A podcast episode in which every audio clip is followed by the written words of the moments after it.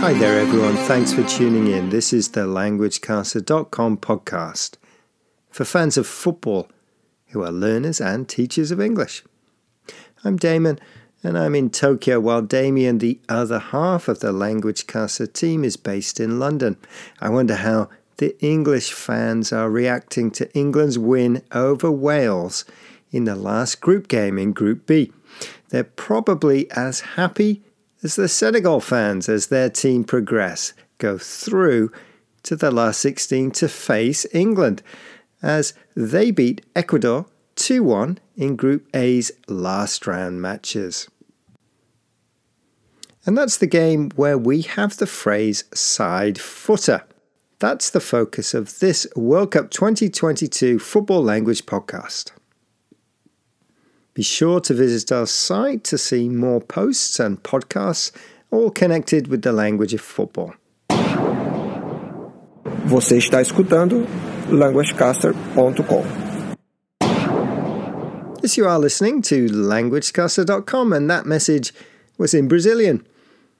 Okay, here is a short section of a report from the BBC on the Senegal versus Ecuador match, a match that ended 2 1 to the African side.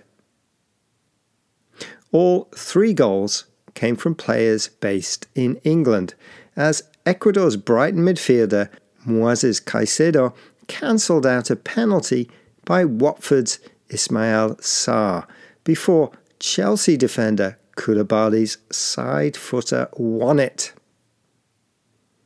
Okay, first, Sarr scored a penalty for Senegal, but this was cancelled out by Caicedo.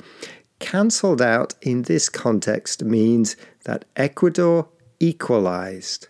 Senegal were one goal ahead, but the goal cancelled the lead. Both teams were equal again. So to cancel out a lead means to equalise.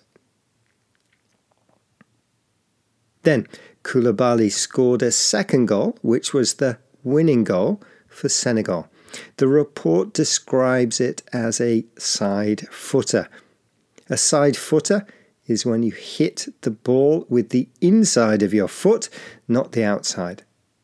It's usually used for control to guide the ball to place it. A side footer is usually accurate and feels calmer than a shot with the top of the foot. You can use it as a verb too, to side foot the ball.